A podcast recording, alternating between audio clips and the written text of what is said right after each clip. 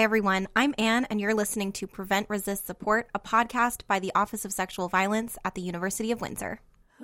I've got your back, my dear, and I know that you've got mine.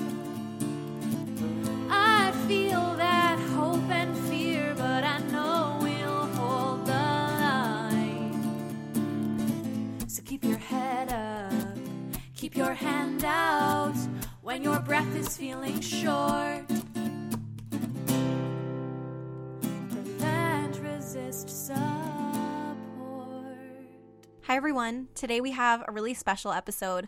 At the Office of Sexual Violence, we love zines. We have our own zine that we put out with survivors of sexual violence on our campus, and we love zine culture. We love the whole idea of creating zines, distributing them. It's really beautiful and wonderful.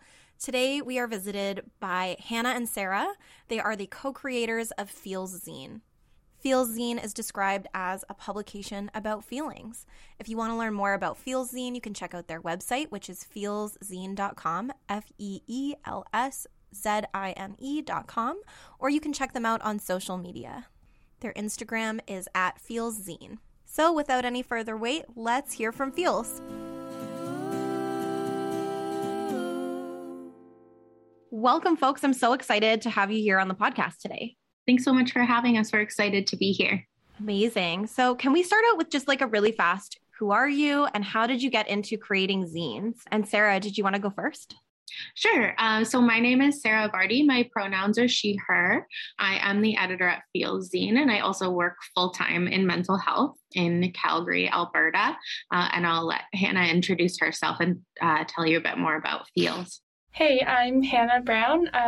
Pronouns are she, her, and I'm the creative director of Feels and co-creator with Sarah. In my daytime job, I'm an art director and graphic designer. A little bit about Feels. So Feels is a publication, labor of love publication that we created about feelings, basically. Each issue focuses on a different emotion, and we try to get the widest variety possible of stories and contributors to present different perspectives that we may not have heard in mainstream media before, and trying to really normalize what, feelings are, what being vulnerable means, and trying to create a safe space for vulnerability and openness. That's amazing. And you've been doing this for a while now. Yeah, it's we just celebrated our 5th year of publishing. So 15 issues under our belt, working on the 16th. It feels really wild to say that. It kind of feels like yesterday. That is a very long time for a zine series, I think, especially, which is very cool. Yeah, we've been very lucky. I think the two of us, pairing up has really kept this project going. We keep each other quite accountable, and I'm going to knock on wood here saying we've never missed a deadline. So that's amazing. And they're beautiful. I'm going to post them on our Instagram so folks can see them, but they're like a really beautifully produced zine too. Thank you so much. Can we, for the listeners that are not familiar with zines, what is a zine? Can we get into just some of like the basic background on what zines are? Because I think some folks are not familiar with them and have never heard of zines before. Yeah, totally. So zines have been around for, about 100 years now. They started off as sort of self-published sci-fi. I don't know what else to call it, but a zine. But it kind of started in the sci-fi world. And then as time passed, it got picked up by the punk scene. I would say for our zine, it's quite inspired by the Riot Grrrl movement of the 90s, which was also a big part of zine culture. But broad stroke zines are sort of non-commercial, non-professional magazines. So you can make them however you want. Historically, they've been photocopied. The history of the photocopier kind of goes hand in hand with it. We print with a Risograph printer, which Hannah can tell you a little bit more about, but it's also pretty popular amongst zine fans as a printing style. But yeah, it's sort of, we have no mandate beyond the ones we set for ourselves. We get to pick the message. We have no publisher. We have no rules publishing, self-publishing, which is what we love about it so much, that we can do whatever we want and we're only beholden to ourselves and our community rather than, say, funding or publishers or ads or anything like that. So yeah, sort of non-commercial, non-professional magazine publishing. That's one of the things that I love about zines is that anybody can share any message they want. It's not kind of linked to a body that assesses it and decides whether or not it will be likable or not likable or popular or not popular. And one of the things we talked about when we prepped for this episode was the idea that some zines are very curated and like beautiful, and some of them are kind of scrappy, right? So they don't always have to be super artistic. Yeah, that's what we love about them too. We're big fans of zines, and they kind of can be whatever you want them to be. And historically, they've been a way of getting messages out there that are against the grain or against what's being put out there by big magazines, by the news. It's sort of a way of delivering your own news and your own message. It's pretty cool. Love that. So then the next question is, you know, who are zines for? Who makes zines? Who reads zines? Like, you know, what is the community of folks that are engaging with this? I would say zines are kind of for everyone, or at least anyone who wants to engage with them. I think traditionally, and even now, definitely to an extent, it is not mainstream, though I think zines are becoming much more mainstream these days. I think zines are for people who want to seek out other avenues of information, who want to seek out community, who want to seek out art, literature, culture, personal stories. And I think that can really be anyone. I think the trick is finding them. And, you know, once you find some zines that you like or some creators that you like, following them, it's really an interesting and beautiful web of creativity and honesty. Yeah. So that, I guess, brings up another question for me. Where do people find zines? I don't know. I want to know where you folks find zines. I find them on, I think, like mostly like Instagram and Etsy. I think like what I like about zines is sort of once you start looking for them, you find them everywhere. Like they kind of are everywhere if you're keeping your eyes open. I know, like, you know, the privilege of traveling pre-COVID, and I would be walking down the street and like, Lisbon, and I ran into like a little shop selling zines, or Berlin. They're kind of everywhere if you go into the independent arts areas, which most cities have, most towns, like everybody likes art, and I think you can kind of find them anywhere. But we especially like going to zine fairs and festivals and art book fairs. They're in a lot of places like that. And we've been really lucky that, you know, living in cities in Canada, there's stores that are willing to sell zines and take on those little guys that are making them for themselves and put them in shops for people to find. But yeah, definitely on social media, on Etsy. But I think we're kind of seeing them more and more if you're keeping your eyes peeled for them. I love that. That makes it sound like a little bit of a like fun challenge, like a little scavenger hunt. It absolutely is.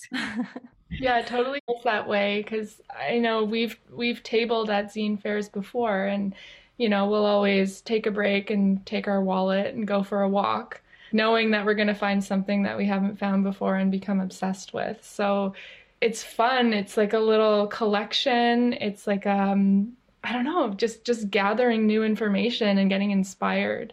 Yeah, I think we always end up leaving fairs with quite a few new zines in our pockets.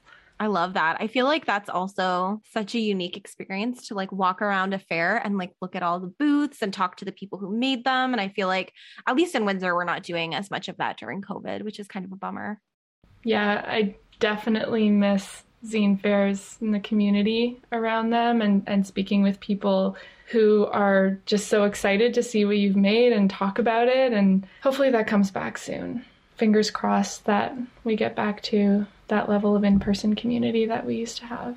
Absolutely. So why make a zine? Why would somebody decide to create a zine? And then we'll follow up with, why did you start your zine? Why not make a zine? Yeah, I think we started our zine as a way of, like, we've talked about this. It's kind of funny. It started as a way for us to express ourselves in a way that we hadn't been able to before, and make space for that expression. And over the 5 years that we've been doing it, it's sort of evolved into us then taking that space that we made for ourselves and finding a way to open it up to make space for others who also maybe don't have a place where they feel safe enough to share their experiences or their voices, because we are a little bit unique in that our focus is very much on talking about tough feelings from individual perspectives. That's amazing. Can we get the origin story of Feels Zine is that, I don't know if you folks prepped that or if you're willing to share it, but I know I heard it a little bit when we had our meeting, but I would love for our listeners to know about how you started your work. Oh yeah, sure. So we started basically, there was a Toronto Art Book Fair on, it was, I think, spring 2016. We went to the art book fair. I just wanted to go and look around, look at stuff. I had heard about it. I had heard that it was really nice. So Sarah and I went together and we were walking around, looking at all the booths, looking at everything that everyone was making and publishing, and just getting really inspired. And then we left the fair and I just turned to Sarah and I was like, do you want to make a zine? And she was like, yeah, sure. And I was like, cool. And then she's like, what's it going to be about? And I was like, I don't know. I'm not sure yet. Let's regroup on that. And then I think it was the next day, maybe, Sarah? I think it was the next day where either both of us texted each other an idea. It's like one of us was like, oh, this is what we should say. And this is what we should talk about. Oh, and this is going to be the name. So for some reason, I think our partnership is very kismet this entire time that we've been creating the zine, but we were just on the same page right away. We said, let's talk about feelings. And, both of us have had a history of, well, first of all, being very emotional individuals. We will always be those people, and not always having the space to share that or feeling like we can't, or that we need to hold back, or that, we're quote unquote too much, or that our feelings are over the top or something like that. And so, that's really what we wanted to talk about. We wanted to say, we have feelings, here we are. And, especially as feminized people, we're put into this category of, you feel too much, or you're too intense, or, all that thing. We really wanted to break that down and just be like, look, okay, first of all, you can't feel too much, and hopefully we can all express feelings in the way that we want to, and have the ability to, and have the safety to, and just, open it up to not just our community, to the broader community, to talk about feelings, to, men to talk about feelings as well. There's so much stigma around what we share and who we are as individuals and how we self-identify and how we relate to the outside world. So that's basically how Feels started. We came up with the name, we came up with the idea, and then I think we had one brainstorming meeting and we came up with a few ideas for what we wanted to do for our first issue, which was anxiety. Then we just started taking photos. We reached out to some friends who we knew had written about or had made art about anxiety in the past, and we connected with them and asked them if they wanted to be a part of the first issue. And I think we had maybe 8 or 9 contributors that issue, and it was 30 pages. It was very small. We published the first one, had a great big party, and people loved it, and we were so blown away by the response. And we sold out of our issues really quickly, and then it just kind of snowballed from there. And when we put out our call for submissions for the second one, they just piled in, and we were honestly so shocked that people wanted to submit so quickly too. The day before the launch, we were getting ready of the first issue, and we were like, we could just not have anything. We have all this hype, and, we've got it on social media, and people are coming here, and, they don't even know if we've got a product. They don't even know what it is. We don't even know if they're going to like it. And they did. And so far, they still do. So it's just been real luck and work, hard work, and a lot of work from the people in our community who have submitted to us. Because without them, we wouldn't have a zine.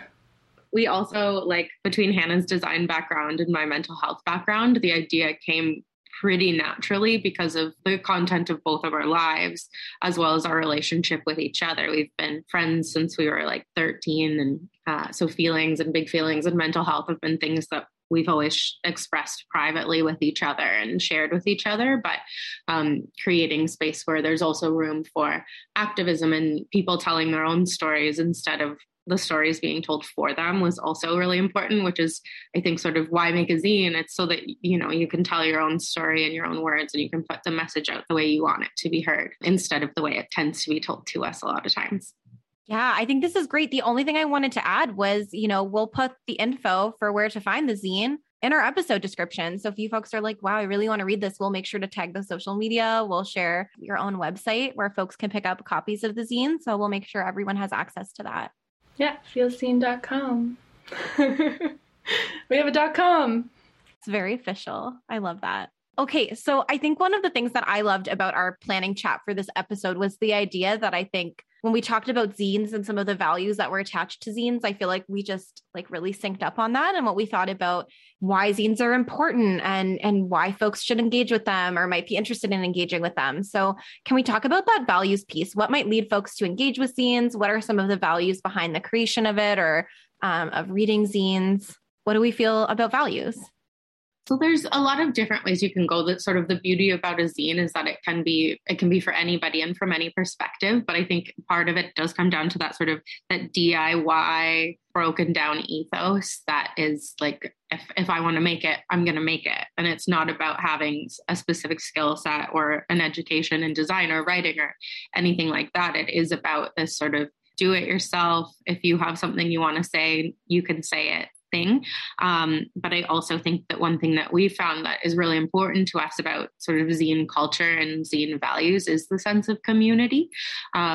We've always been felt very welcomed with other zine makers, regardless of sort of how people are making things or why they're making things. There is this community where they build each other up. It's so supportive and quite nurturing, which is really lovely.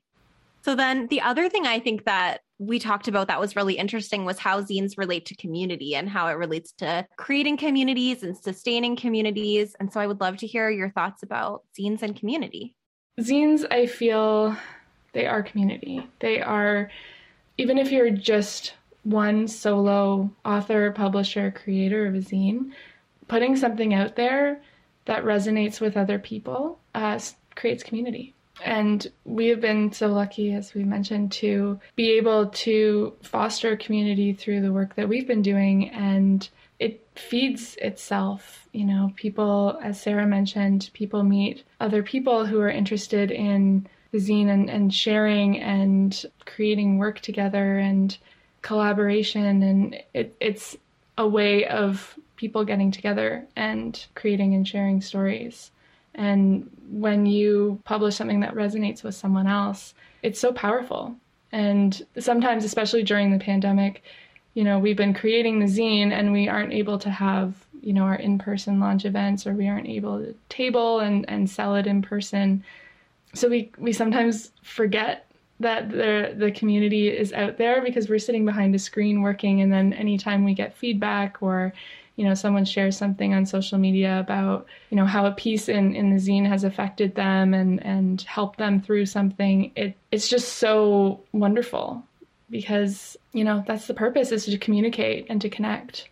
Yeah, I remember so many times, like, to talk on that community piece and connecting with people, because it does come down to connection. That's what community is, right? It's groups of people connected together. And one of the things that I definitely miss is when we sort of be at a zine event and we'll be tabling and somebody will come up and be like, oh, and they'll be going through the different topics, which for us are just a laundry list of feelings, some more difficult than others. And people will just start telling us their story because they'll be like, oh, you're talking about like anxiety, and they'll tell us the story, or we're talking about fear, or we're talking about anger. And people want to share and people want to connect. And zines are sort of about making space when you're putting out something personal in the world. If it connects to somebody else, then they're going to connect with you. And that's sort of the best bit about zines. So I'm curious, this is maybe a bit of a like non sequitur, but do each of you have a favorite issue of your zine? Yeah, I think so. It's funny, like each time we publish one, we're like, this is the one. I think we have a few standout favorites. But I'm about to say them and then I'm like, no, but then also this one. Oh, but then this one. So I don't know. Sarah, do you have... I know the freedom issue was something really, a really poignant issue for us that we worked on. That is the one that always comes to mind. Yeah.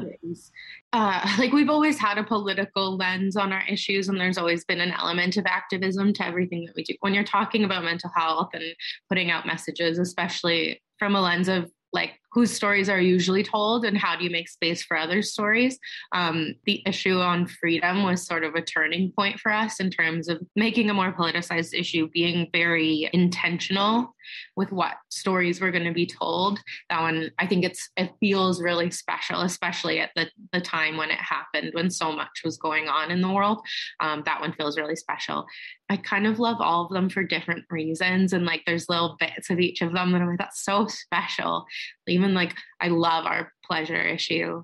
I thought that was such a great issue and such a like different. They're also different. I think that's sort of what makes them special. And we're always surprised by the submissions we get and the way people interpret things, that I think it's just nice to always be surprised and always hear, like, no matter how connected you are, everybody's perspectives are so different. And that sort of the bringing all the perspectives together has been really nice. So it's hard to pick one, but like freedom is always the one that comes to mind for me when like right off the jump.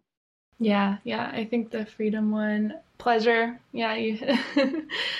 It's fun because we'll work on a lot of heavy topics, and for some reason, I don't know if it's like masochistic, but we choose really heavy topics for our January issues to like really hit home the seasonal affective disorder and just like general sadness and like intense feelings. But, you know, just like when we create the zine, you know, every feeling is valid, every feeling is important, and every feeling has multifaceted sides to it. But it's so fun doing a happy issue. Like we just did our joy issue. And as Sarah mentioned, our pleasure issue, like those are fun. And we're working on sexy for this upcoming September. So it's fun. You know, one issue we'll talk about fear or loss and death and dying. And the next one we're looking at sexy pictures. So it's fun.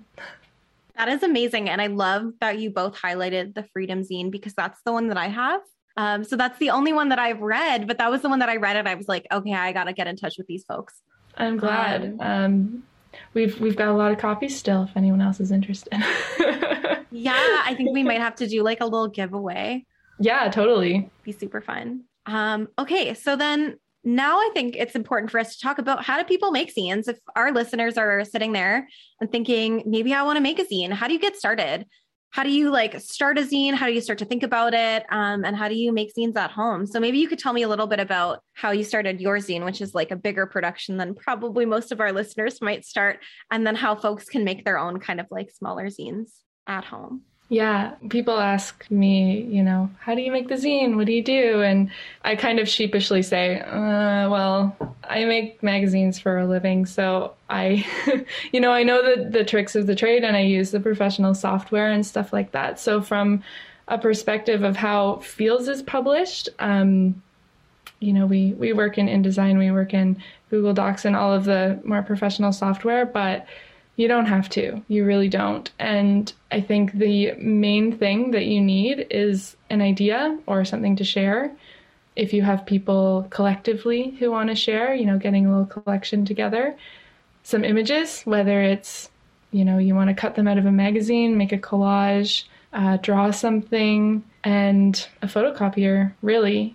The wonderful thing about zines is that you don't have to be a professional. You don't have to be a professional writer. You don't have to be a professional publisher, designer, any of that. It started out as DIY, and there will always be that DIY element. So I would say, yeah, if you have an idea, write some stuff down, glue some images to a piece of paper, go and photocopy it, fold it up, give it a title page and a catchy name, and you can pass it around. Sarah, what was that movie called that we watched together with Amy Poehler? Oh yeah, Moxie. It's funny to see zines in like a major movie with big actors. So Moxie, yeah. Yeah. If anyone feels like, if any of the listeners feel really engaged and excited about zines, I would recommend watching that movie. It came out maybe a few years ago. And it's, yeah, about this one girl who decides to create an underground zine in her high school, and inspired by the Riot Grrrl movement and, you know, the original zines of that era. And it's so much fun. Sarah and I watched it, you know, I think last year, and we got so jazzed and we're like, let's make a zine. Oh, wait, we already make one. Let's make another one. And that really illustrates how easy it is to make one. The character got like a Sharpie marker, wrote all over some pages, glued some stuff down, photocopied it, and it made such an impact in that film. But it is, you know, based in reality. Go to your Staples. Staples will do it for you. That's where I take all my zines. I used to work at Staples. So I used to work in the copy and print center, and I would have all the time to like fiddle around with the printers and try to figure out how to print them, which was fun at the time. Yeah. Is there anything about zines that we didn't talk about that you would really like to share before we kind of start to wrap up? Not that I can think of. I think like the other, I guess in terms of the like, how do you make a zine? Like another great way to figure out where to start is to just look at zines. Like they're really cool. And there's loads around if you know where to look, or even if you don't, you can just go on Etsy or Instagram or I know some universities even have zine libraries now. A lot of cities have zine libraries that you can go to and look at them for free. So that's a really other great way to get started, is just see what other people are doing. It kind of, it's one of those things that feels maybe a little bit like a daunting task until you look at it and you're like, oh, you know what? I think I could do this. Yeah. I always think about how like, it doesn't have to be fancy. Like you could make like a real scrappy zine. It could be kind of like scribbly. You could make it with markers or with glue and paper. Like it doesn't have to be super fancy. And I love that, because I think we always think our hobbies have to be like 10 out of 10 excellent all the time. But sometimes you can just make something that's like, just okay. Like it doesn't have to be like super polished. Oh gosh, yeah, you hit the nail on the head there about like hobbies having to be 10 out of 10. It's nice to be imperfect, and the nature of zine making is imperfect. It is rough, and Sarah mentioned earlier risograph printing, and you know how that's becoming a popular method to print zines and independent art and things like that. And that's how we print our zine. And the whole process is this archaic process. I think it was started in the 80s. Might want to fact check that, but it's these old machines that kind of look like big clunky photocopiers, and they print, you know, different colors.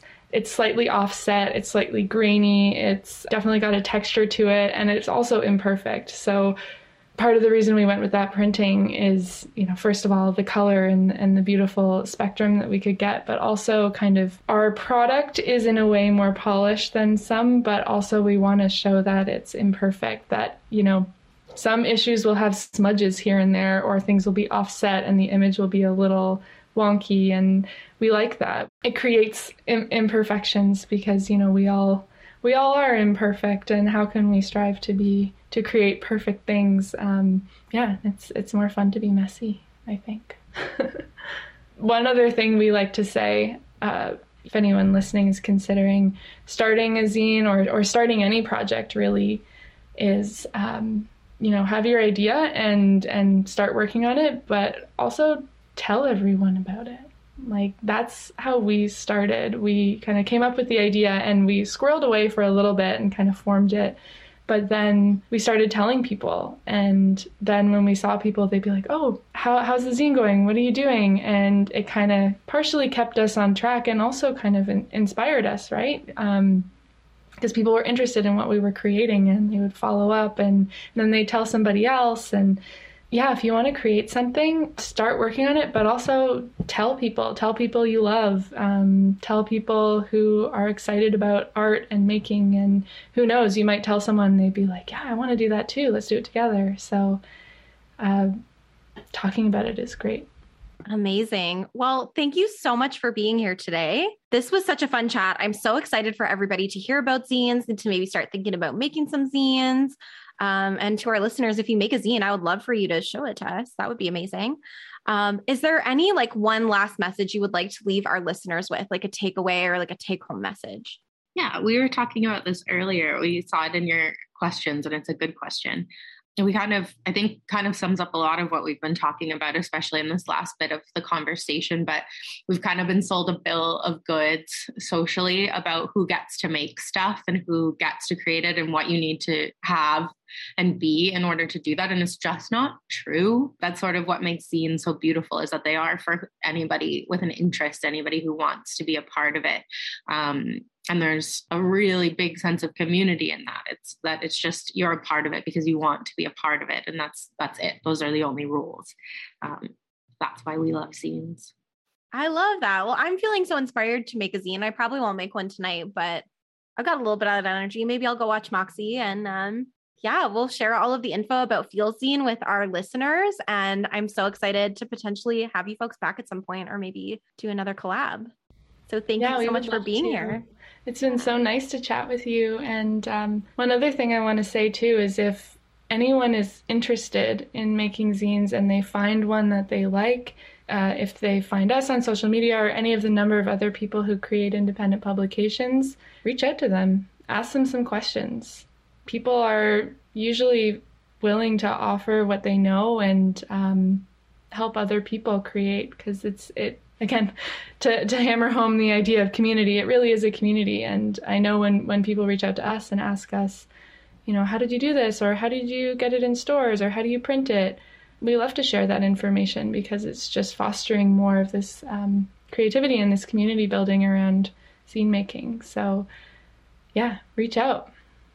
Amazing. Well, thank you so much for being here today.